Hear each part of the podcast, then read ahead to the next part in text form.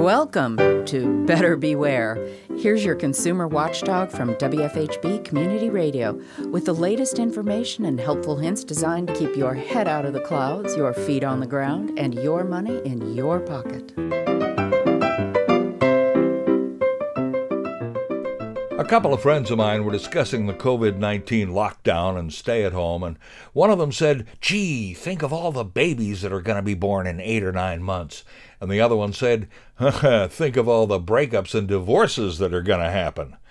Well, we all know that relationships don't always last, and a lot of people I know have at least one ex, ex spouse, ex boyfriend, ex girlfriend, ex whatever. Nowadays, there's a new electronic danger that's raising its ugly head in some of those cases. It's called stalkerware. Stalkerware is a program, a very sophisticated and perfectly legal program that you can install on your cell phone. Or, and this is the point, somebody else can install on your cell phone.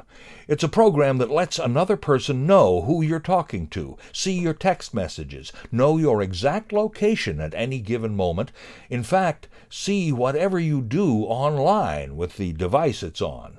There are legitimate uses for this kind of program, which is why it's legal. Parents can track their children with it, and some employers can even use it with consent to keep tabs on their employees. That's how it's marketed. But a recent Harris poll conducted with Norton Lifelock found that one in ten people admit using stalkerware to track an ex partner. Now, let's be clear. Mostly, someone has to actually get hold of your phone physically to install stalkerware. There is an exception to that, though.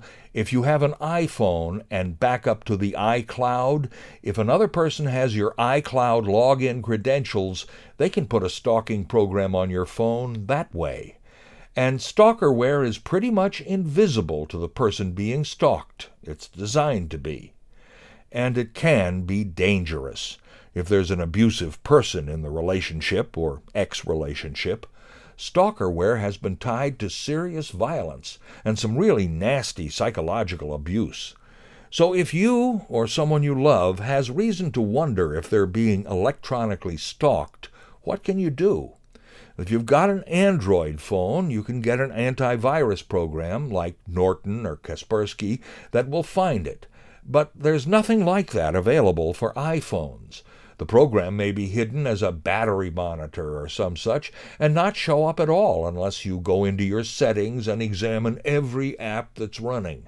Sometimes you can take a phone to the police, who have ways to scan for stalkerware.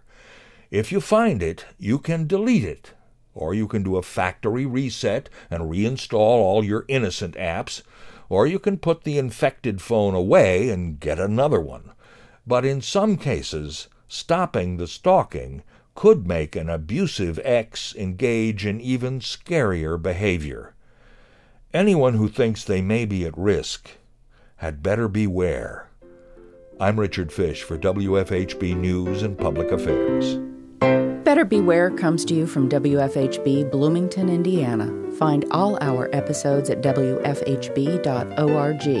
If you can help put the kibosh on a con, email beware at WFHB.org. Remember, swindlers never give a sucker an even break.